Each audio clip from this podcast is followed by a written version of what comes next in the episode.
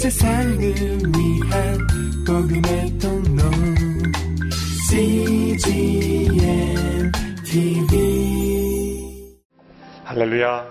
이 밤에도 하나님의 그 놀라우신 은혜와 그 축복이 함께 하시기를 축원합니다. 오늘은 예수님의 십자가 상의 세 번째 말씀을 함께 묵상하는 날입니다. 사람은 고통과 죽음 앞에 서면 언제나 자기 중심적이 되기 마련입니다. 그러나 예수님께서는 그 십자가의 고통 가운데 자신을 생각하지 않으시고 다른 영혼들을 생각하셨습니다. 자신을 십자가에 못 박는 그 영혼들을 위하여 용서를 간구하셨고 또 가까이 함께 못 박힌 죄수의 요청에 응답하심으로 그를 구원하시는 약속을 주셨습니다. 그리고 오늘 이 세 번째 말씀을 통해서 그 십자가 가까이 있었던 사람들을 생각하시는 특별히 예수님의 육신의 어머니였던 마리아 그리고 요한 그 십자가 가까이 있었던 사람들을 돌아보시는 그 예수님의 사랑을 우리는 볼 수가 있습니다. 요한복음 19장 25절로 27절의 말씀을 우리 같이 한 목소리로 읽도록 하겠습니다. 시작. 예수의 십자가 곁에는 예수의 어머니와 이모와 글로바의 아내 마리아와 막달라 마리아가 서 있었습니다. 예수께서는 자기의 어머니와 그 곁에 사랑하는 제자가 서 있는 것을 보시고 어머니에게 말씀하셨습니다. 어머니 보십시오. 당신의 아들입니다. 그리고 그 제자에게는 보아라 내 어머니다 라고 말씀하셨습니다. 그때부터 그 제자는 예수의 어머니를 자기 집에 모셨습니다. 예수님의 세 번째 말씀을 담고 있는 말씀입니다. 끔찍한 재난의 현장, 차마 눈으로 볼 수 없는 그 끔찍한 재난의 현장에 가장 가까이서 지켜볼 수 있는 사람은 누굴까요? 바로 그 재난의 현장에 자신이 사랑하는 사람이 있다면 사랑하는 가족, 사랑하는 사람이 그 안에 있다면 어떤 끔찍한 광경이라도 눈을 뜨고 사랑하는 사람을 찾고 지켜볼 수 있을 것입니다. 예수님 십자가 처형에 있었을 때에 예수님 십자가 가까이 있었던 사람들은 누구일까요? 물론 가장 가까이 있었던 사람들은 로마 군병들입니다. 그러나 그들은 십자가 처형을 의무적인 행동으로 그곳에 있어야 했기 때문이었지 예수님을 사랑해서 그곳에 있었던 것은 아닙니다. 그 당시 예수님이 십자가에 처형 당하실 때에 그 십자가 가장 가까이 있었던 사람이 누구인가는 바로 예수님을 누가 더 가장 깊이 사랑했는가를 보여주는 증거일 것입니다. 그 거리는 사랑의 거리입니다. 예수님을 가장 가까이 따랐던 베드로는 그곳에 없었습니다. 예수님을 가까이 따랐던 많은 제자들은 떠났습니다. 오직 소수의 사람들만이 예수님의 십자가 가까이서 예수님을 지켰던 것입니다. 저와 여러분이 만일 예루살렘에 있었다면, 그리고 예수님과 함께 동행했던 제자들이었다면, 저와 여러분은 그 십자가에 어느 정도 가까이 있는 사람으로 그곳에 있었을까요? 그것은 지리적인 거리, 물리적인 거리가 아닙니다. 오늘 이 시대에 예수님의 십자가는 없습니다. 그러므로 예수님과 우리는 얼마나 가까이 있는가. 인격적인 관계로서 그 거리는 측정될 수 있을 것입니다.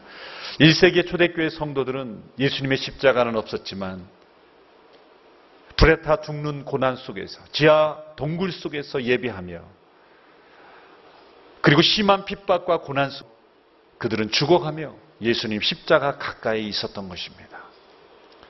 자기 십자가를 지고 주님을 따르고 그리고 그 고난에 동참하기를 원했어. 그리스도의 남은 고난을 자신의 육체에 채우기를 원했던 그분들은 예수님의 십자가 가까이 있었던 사람들입니다. 저와 여러분이 늘 우리는 신앙생활 하면서 예수님 십자가 가까이란 말을 쉽게 사용합니다. 그러나 그 말은 매우 놀라운 말입니다. 신중해야 될 말입니다. 예수님 십자가 가까이 나아가는 저와 여러분 되기를 축원합니다. 요한복음 19장 오늘 우리가 읽은 이 말씀 19장 25절에 보면 예수님의 십자가 그 현장을 끝까지 지켰던 다섯 명의 이름이 등장하고 있습니다. 19장 25절에 보면 예수님의 어머니 마리아, 그리고 예수님의 이모 살로메, 야고보 요한의 어머니이죠. 그리고 글로바의 아내, 바로 제자 요한의 어머니입니다. 그 여인의 이름도 역시 마리아입니다. 그리고 막달라 마리아, 그리고 마지막으로 이 여인들이 그곳에 있었던 것을 지켜보았던 제자 요한. 요한복음에는 사랑하시는 제자라고 되어 있습니다만 자기의 이름을 밝히지 않은 것 뿐입니다. 요한복음에만 이 여인들의 이름이 기록된 이유는 요한이 그곳에 있었기 때문입니다. 아마 다른 제자들이 도망갈 때 같이 도망갔을지도 모릅니다. 그러나 그 직후에 요한이 바로 처형의 장소로 되돌아온 것으로 보입니다. 마리아라는 이름이 세 명이나 나오죠. 그래서 누구의 아내 또 지역 이름을 붙여서 사람을 구별하고 있습니다. 이들은 모두 예수님을 헌신적으로 사랑했던 여성 제자들이었습니다. 아쉽게도 남자는 한 명밖에 없었습니다. 4대 1입니다. 4대 1. 저는 이 말씀을 근거로 여성의 헌신력이 남자의 헌신력보다 4배나 강하다. 주님을 위하여 싸울 수 있었다고 고백했던 절대 버리지 않겠다고 호언장담했던 남자 제자들은 다 도망가고 없습니다. 연약해 보였던 여성 제자들만이 끝까지 그 자리를 지켰던 것. 참 이 여인의 위대한 사랑을 주님께 대한 사랑을 잘 보여주고 있는 것이죠. 이들이 십자가 곁에 가까이 있었을 때 이들이 느끼는 감회나 또 느낌은 각기 달랐을 것입니다. 우선적으로 막달라 마리아, 이 리스트에는 제일 마지막에 나오지만 그 막달라 마리아는 일곱 귀신에 들렸다가 자유를 얻던 여인입니다. 예수님께 옥합을 깨뜨렸던 여인입니다. 예수님의 처형의 장소뿐만 아니라 예수님의 무덤까지 쫓아갔던 여인입니다. 그리고 안식 후 첫날 새벽에 여인들을 끌고 예수님의 몸에 향품을 바르기 위해 찾아왔던 여인입니다. 그리고 부활하신 예수님을 가장 먼저 만났던 여인이었습니다. 예수님께서 부활하신 이후에 막달라 마리아를 제일 먼저 만난 이 주신 이유는 무엇일까요? 그것은 그 여인이 가장 깊이 주님을 사모하고 사랑했기 때문입니다.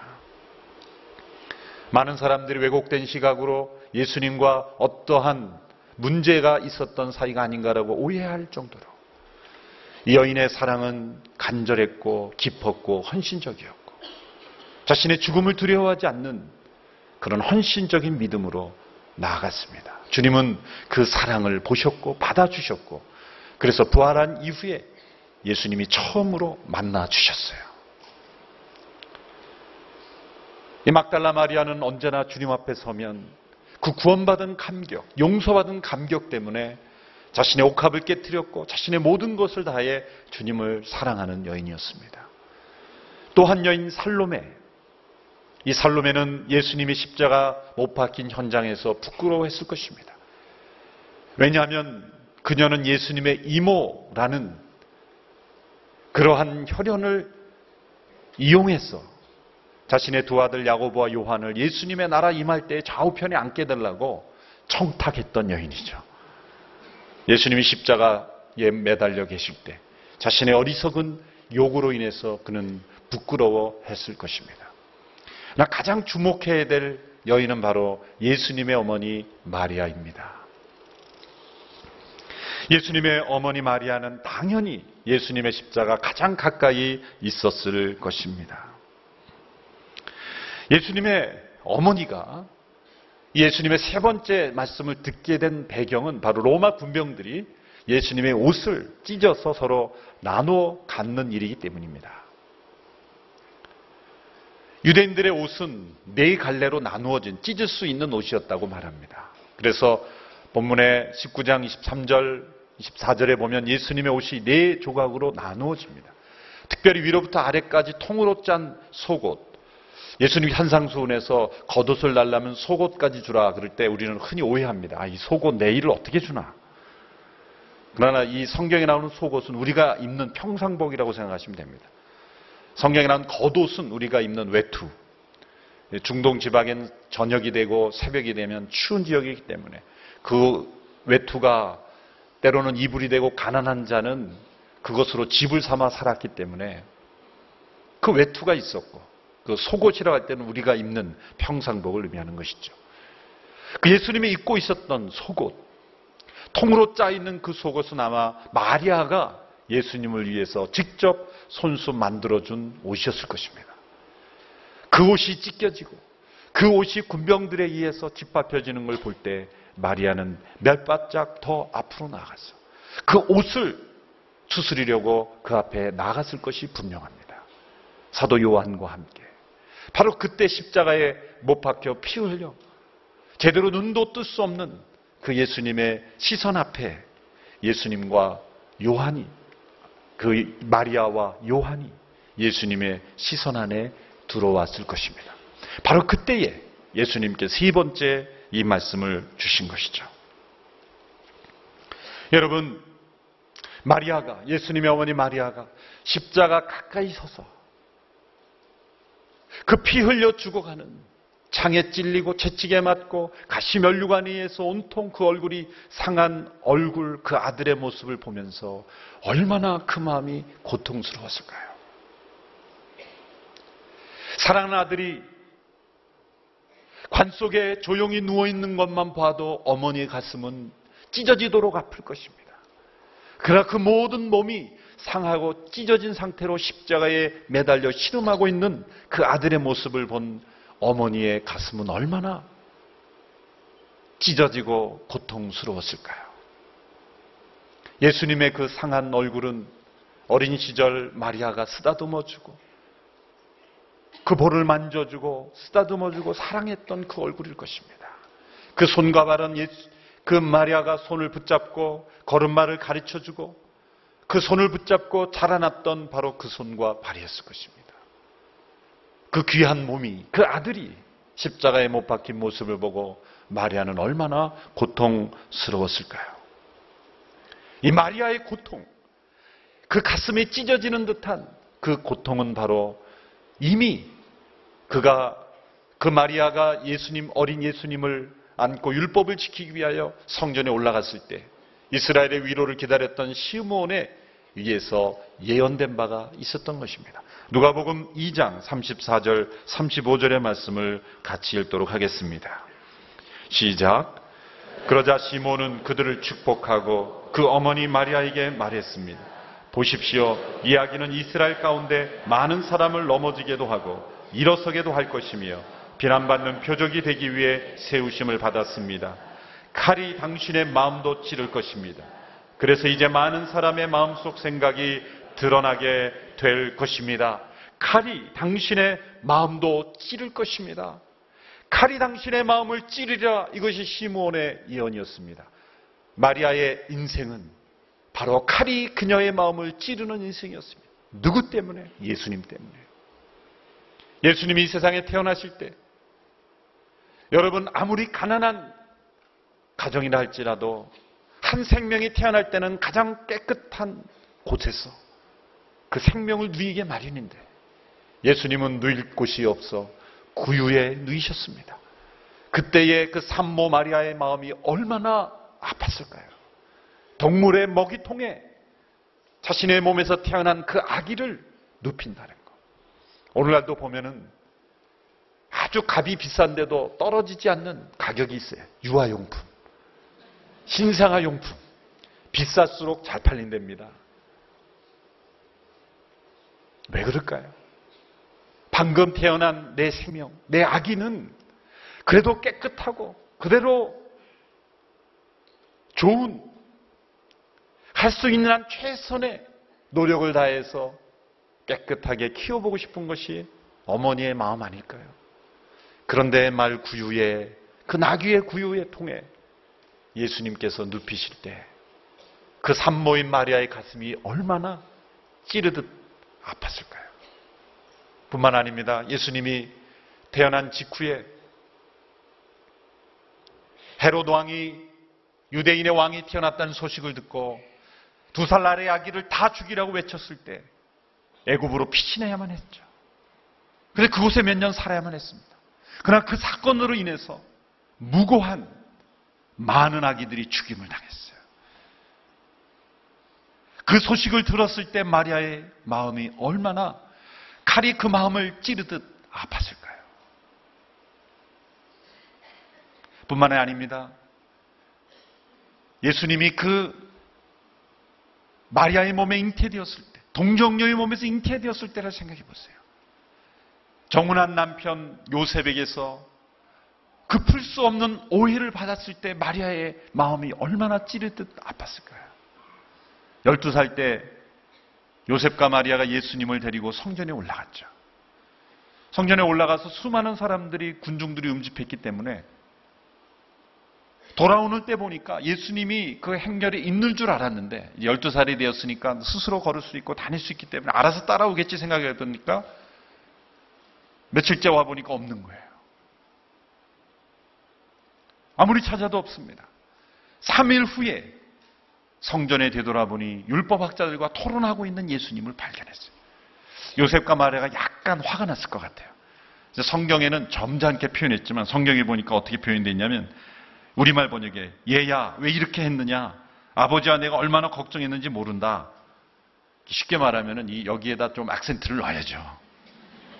너이 예수 너 그럴 수 있어 그러면서 막 조금 흥분했을 거예요. 그렇죠? 이렇게 점잖게 낭독을 했겠습니까?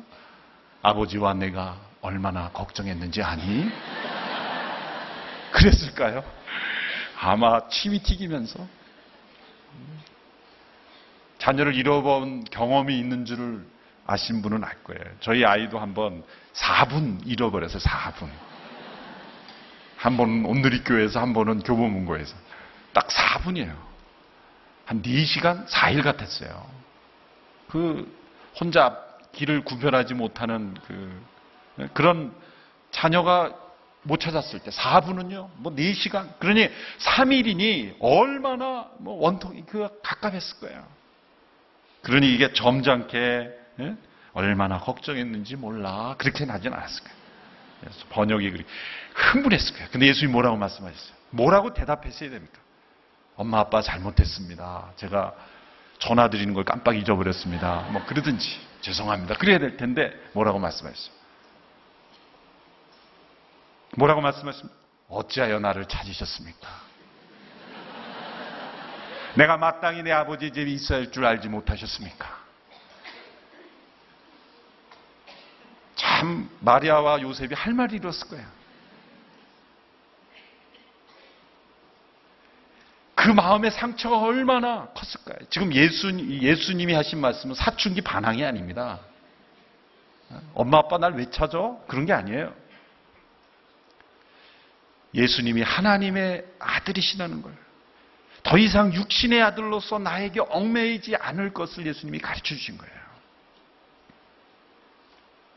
이때도 아마 큰 칼을 맞았을 거예요, 마리아가. 큰 칼을 가슴에 그 찌르는 듯한 고통을 느꼈을 거예요. 그 육신의 부모로서 얼마나 그 애간장이 타면서 놀란 가슴을 가지고 있는데 하시는 말씀이 어찌하여 나를 찾으셨나이까.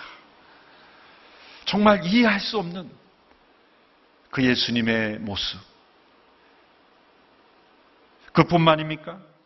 한 번은 예수님이 이제 성인이 되어서 가르치고 계실 때 하도 집에 안 들어오니까 마리아가 예수님을 보고 싶어서 찾아갔죠. 형제들을 데리고. 찾아가서 이제 군중들이 모여 있고 집안에서 예수님이 가르치고 사람들이 모여 있으니까 쪽지를 적어서 이렇게 준 거예요.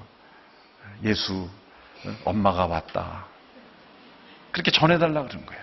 그랬더니 어떤 사람이 들어와서 예수 선생님 지금 바깥에 어머니가 와 계시고 동생들이 와 계십니다. 그랬더니 예수님 뭐라 하셨어요? 아 그래요? 그러고 나가야 되죠. 잠깐만 기다리시라 그래요. 예수님 뭐라고 말해요? 누가 내 어머니고 내 형제냐? 이건 또 웬 대답입니까? 야, 그 사람이 나가가지고 누가 내 형제냐고 그러십니다. 누가 내 어머니냐 그러십니다. 하나님의 뜻대로 행하는 자가 내 형제요, 내 모친이요, 내 자매다. 그 말을 전해 들었을 때 마리아가 얼마나 가슴이 찌르듯 아팠을까요? 그러나 그 모든 과정에서 칼로 찌름을 받는 그 모든 과정이 마리아에게는 훈련의 과정이었던 거예요. 예수님이 그 어머니에게 상처를 주려고 입으로 그랬던 게 아니에요. 한꺼번에 이 십자가의 충격이 임하면 마리아는 정신을 잃어버렸을 거예요.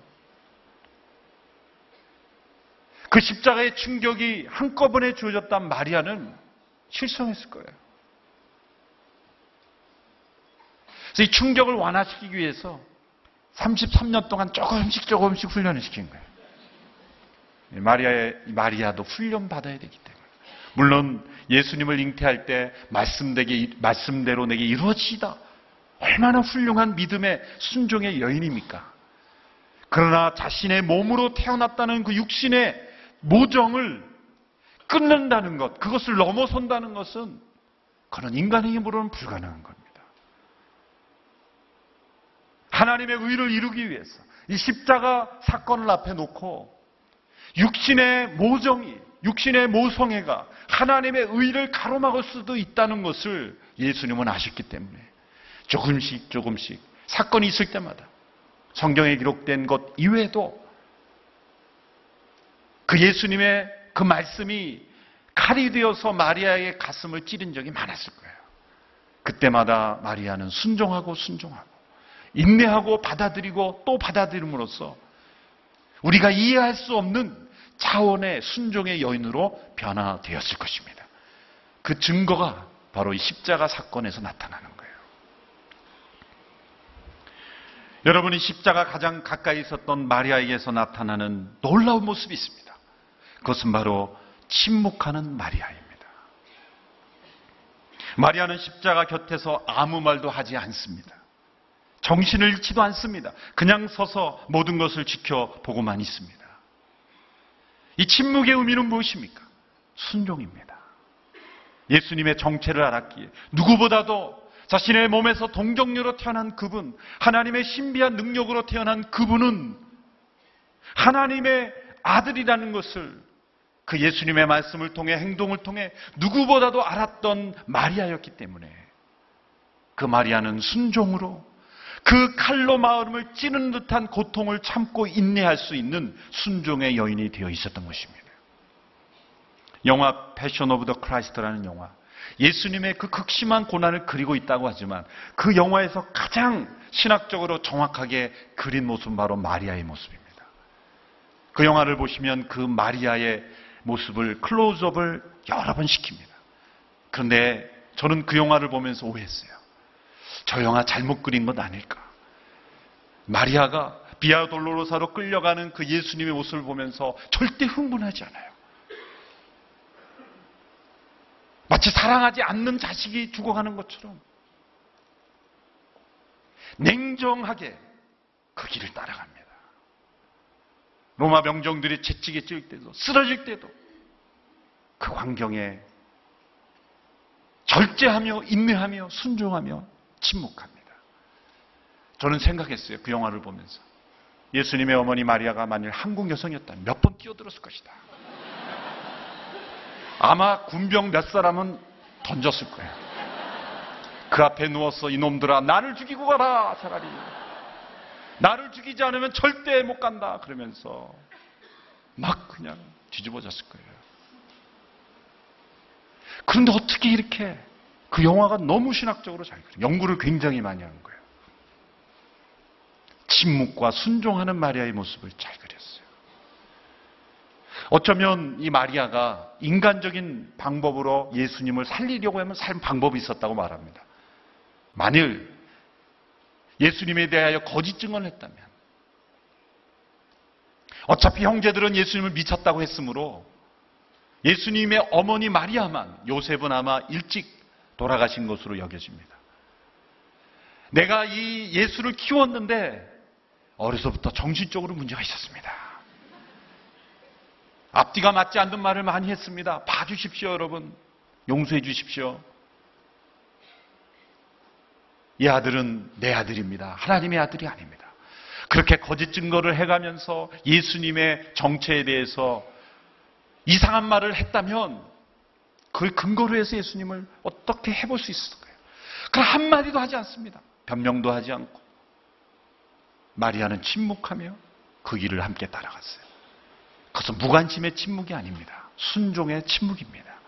두려움에 사로잡혀 침묵하는 것이 아닙니다. 그 군병들과 싸울 용기가 없어서가 아니라 자신이 침묵하며 순종하는 것이 하나님의 의를 이루는 행동이라는 것을 너무나 잘 알았기에 지금까지 예수님을 키워오면서 마리아는 예수님께 제자 영역을 받았던 거예요. 하나님의 아들 예수께 1대1 제자 영역을 받았던 사람이 마리아입니다. 함께 살면서 그 예수께 어떻게 순종해야 되는지를 알았던 그 마리아는 침묵으로 순종하고 있었던 것이죠. 칼이 마음을 찌르듯 하지만 하나님의 뜻이 이루어지는 일이기에 묵묵히 순종했던 것입니다. 예수님께서는 자신의 육신의 어머니 마리아를 보시고 이렇게 말씀하셨습니다. 여자여 보소서 아들이니이다. 여자여 라는 호칭을 사용했습니다. 우리나라로 말하는 말로는 그냥 여자라는 말이 평범한 말이지만 원문적으로는 원어적으로는 경어입니다. 경칭어입니다. 그런데 왜 어머니라고 말씀하지 않으셨을까요? 복음서에 보면 한 번도 마리아를 어머니라고 부르신 적이 없어요. 어머니가 아니었기 때문이 아니에요. 예수님은 전지전능하신 예견력으로 예수님이 만약 어머니라고 계속 불렀다면 이후에 교회 성도들이 아마도 마리아를 숭배할 가능성이 높다는 걸 아셨기 때문일 거예요. 그렇지 않아도 숭배하는 그룹들이 있잖아요.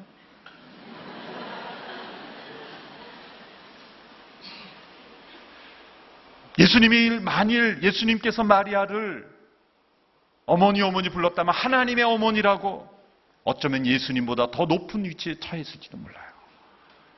그것을 아셨기에 어머니라는 단어를 쓰지 않으시고 한 여인에게 칭할 수 있는 최고의 경어라는 단어를 경어를 써서 어머니를 불렀을 것입니다. 그리고 이렇게 말씀하십니다. 보소서 아들이니다. 여기서 아들은 누구를 말합니까? 예수님을 말씀하시는 것이 아니에요. 사도 요한을 말하는 거예요. 보십시오. 아들입니다. 이 간단한 말씀을 통해 예수님은 마리아에게 무엇을 말씀하셨습니까? 나는 이제 천국에 계신 아버지 하나님께로 돌아갑니다. 이제 어머니와 저는 관계는 달라져야 합니다. 이제 요한을 어머니의 아들로 드립니다. 예수님께서는 자신의 제자 요한을 마리아에게 양자로 주심으로써 마리아를 돌보도록 이미 요셉이 돌아가신 이후였기 때문에 홀로 된 그 어머니를 돌보는 그런 사랑에 관심을 베풀어 주신 것입니다. 그리고 요한에게는 이렇게 말씀하셨습니다. 보라 내 어머니라. 요한에게는 마리아를 돌볼 책임을 주신 것입니다. 왜 예수님의 형제들이 있는데 왜 요한에게 부탁했을까? 예수님의 형제들은 갈릴리에 있었기 때문이죠. 예루살렘에 있지 않았기 때문이죠. 더군다나 예수님의 형제들은 예수님을 미쳤다라고 생각한 형제들도 있었기 때문이죠. 요한에게 이제 예수님의 육신의 어머니를 부탁합니다. 그래서 사도 요한은 가장 오래 살았던 제자입니다. 에베소에 가보면 터키의 그 에베소라는 지역에 가보면 이 마리아 기도원이 있습니다. 이 요한이 마리아를 데리고 그곳에서 끝까지 돌봤던 지역으로 알려지는 곳이었습니다. 요한이 왜 제일 오래 살았는가? 건강 관리를 잘해서가 아니에요. 마리아를 돌보고 마리아가 그 생명을 지켜주기 위해서 피신 다니느라고 그런 마리아가 돌아가신 이후에 선교하다가 제일 마지막으로 죽임을 당하죠. 그 예수님의 그 어머니를 부탁했던 그 말씀에 순종하기 위해서 요셉은 마리아를 섬기느라 제일 오래 살았던 것입니다. 예수님은 마리아에게 요한을 아들로 생각하라고 하셨고 요한에게는 마리아를 어머니로 생각하도록 하셨습니다. 새로운 가족을 만들어 주신 것입니다. new family가 탄생한 것입니다. 어떤 신학자는 이것이 바로 교회의 시작이라고 말하고 있는 것입니다. 예수님이 말씀하신 대로 누가 내 형제요, 누가 내 자매요, 누가 내 모친이냐. 하나님의 뜻대로 행하는 이들이 내 모친이요, 내 형제요, 내 자매라. 진정한 가족은 무엇입니까? 하나님의 뜻대로 하나 된 가족입니다. 우리의 가족이 어떻게 하면 행복해질 수 있습니까? 교회가 될 때 행복해지는 것입니다. 가족이 단지 육신의 혈통만으로 만나는 우리가 피를 나누었기 때문에 우리는 같이 잘 살아야 된다라고 혈연만을 의지하며 살아가는 인생은 진정 가족되지 못하는 거예요. 진정 가족이 가족되기 위해서는 부부가 아니라도 부모와 친척가 아니라도 하나님의 뜻대로 하나가 될 때 가족이 교회가 될 때 그 가족은 진정 가족이 되는 것입니다. 그렇다면 진정한 교회는 어떤 교회입니까? 한 가족이 되는 거예요. 가족과 같은 의식이 있을 때 어르신들은 나의 어머니요, 아버지요, 할아버지요, 할머니요. 우리 어린 자녀들은 내 자녀요, 내 자식이라고 생각할 때, 진정 그 교회는 하나님의 교회가 되는 것입니다. 교회는 가족이 되고 가족은 교회가 되는 것. 이것이 하나님 나라의 이상입니다. 하나님이 이 세상에 세운 유일한 두 개의 기관. 그것이 가족과 교회입니다.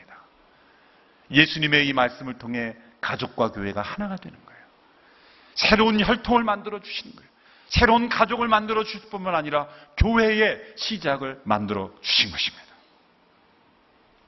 이것이 교회의 시작입니다. 그럼 마리아가 교회보다도 위대해질 수 없다는 것이 여기 나옵니다.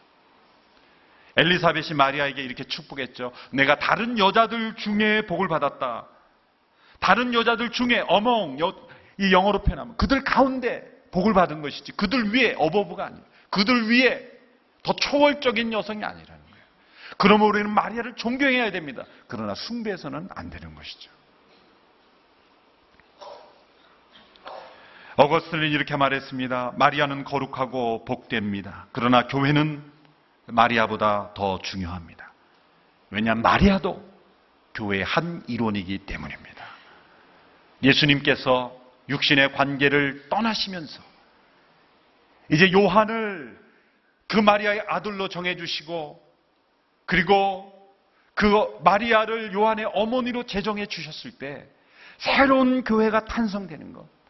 가족과 같은 그런 새로운 혈연 관계로 그리스도의 피로 하나 된 교회를 만들었을 때 마리아는 이제 육신의 어머니 마리아가 아니라 교회의 일원으로서 새로운 출발을 시작하라는 말씀인 것입니다.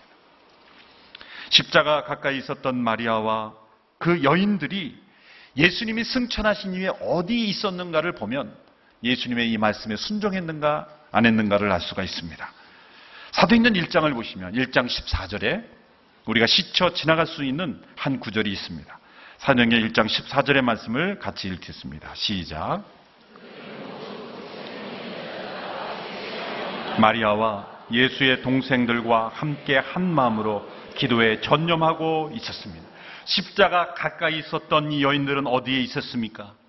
교회의 일원이 되어서, 평범한 교회의 일원이 되어서 예수님의 어머니 마리아 동생들과 함께 한 마음으로 기도에 전념하고 있었다는 거예요. 만일 예수님의 육신의 어머니였던 마리아가 자신이 예수님을 낳은 여인이라는 것을 강조하면서 교회에 다녔다면 교회는 시끄러워졌을 거예요. 마리아가 자신의 명함에 육신의 어머니 마리아 이렇게 명함을 파서 돌아다녔다면 초대교회는 마리아 때문에 골치가 아팠을 거예요. 역사상 얼마나 많은 왕의 어머니들 때문에 세도 정치로 인해서 그 역사가 시끄러워진 경우 얼마나 많습니까? 이 마리아의 순종의 모습은 예수님의 육신의 어머니로서의 어떠한 권리나 어떠한 그러한 이 기득권이나 정치적 위치나 교회의 영향력을 다 내려놓으시고 이제 요한의 어머니로서 기도하는 한 여인으로 교회의 한 자리에 있었다는 거예요. 이것이 마리아의 위대함입니다. 이것이 진정 마리아의 영성입니다. 순종의 믿음인 것입니다. 칼로 그 마음을 찌르듯 아팠지만 그로 인해서 하나님의 뜻이 마리아를 통해서 이루어졌던 것입니다. 십자가 가까이 있는 사람은 어떤 사람입니까? 예수님의 육신의 어머니 마리아처럼 교회의 주인이 예수 그리스도이심을 온전히 인정하는 분인 것입니다. 그리고 모두가 십자가 가까이에 있지만 내가 십자가에 가까이 있었다는 것, 예수님의 육신을 키우고 낳고 길렀다는 것 때문에 그 어떤 영향력도 행사하지 아니하고 오로지 교회 한 일원으로 기도하는 자리에 있었다는 것. 이것이 그 마리아가 예수님과 함께 33년을 살면서 배운 영성이었던 것입니다. 우리 모두가 이 고난주간을 통하여 십자가 가까이 나아가는 저와 여러분 되기를 축원합니다. 십자가 곁에 있는 사람들은 십자가로 인해서 구원을 경험한 사람들입니다. 그리고 십자가 가까이 나갈 때 우리에게 한 가지 결단이 있어야 합니다. 칼이 마음을 찌르듯 아파도 순종할 수 있는 마음. 우리의 가족이 영적인 가족으로 변화되어야 한다는 결단과 순종이 있어야 하는 것이죠.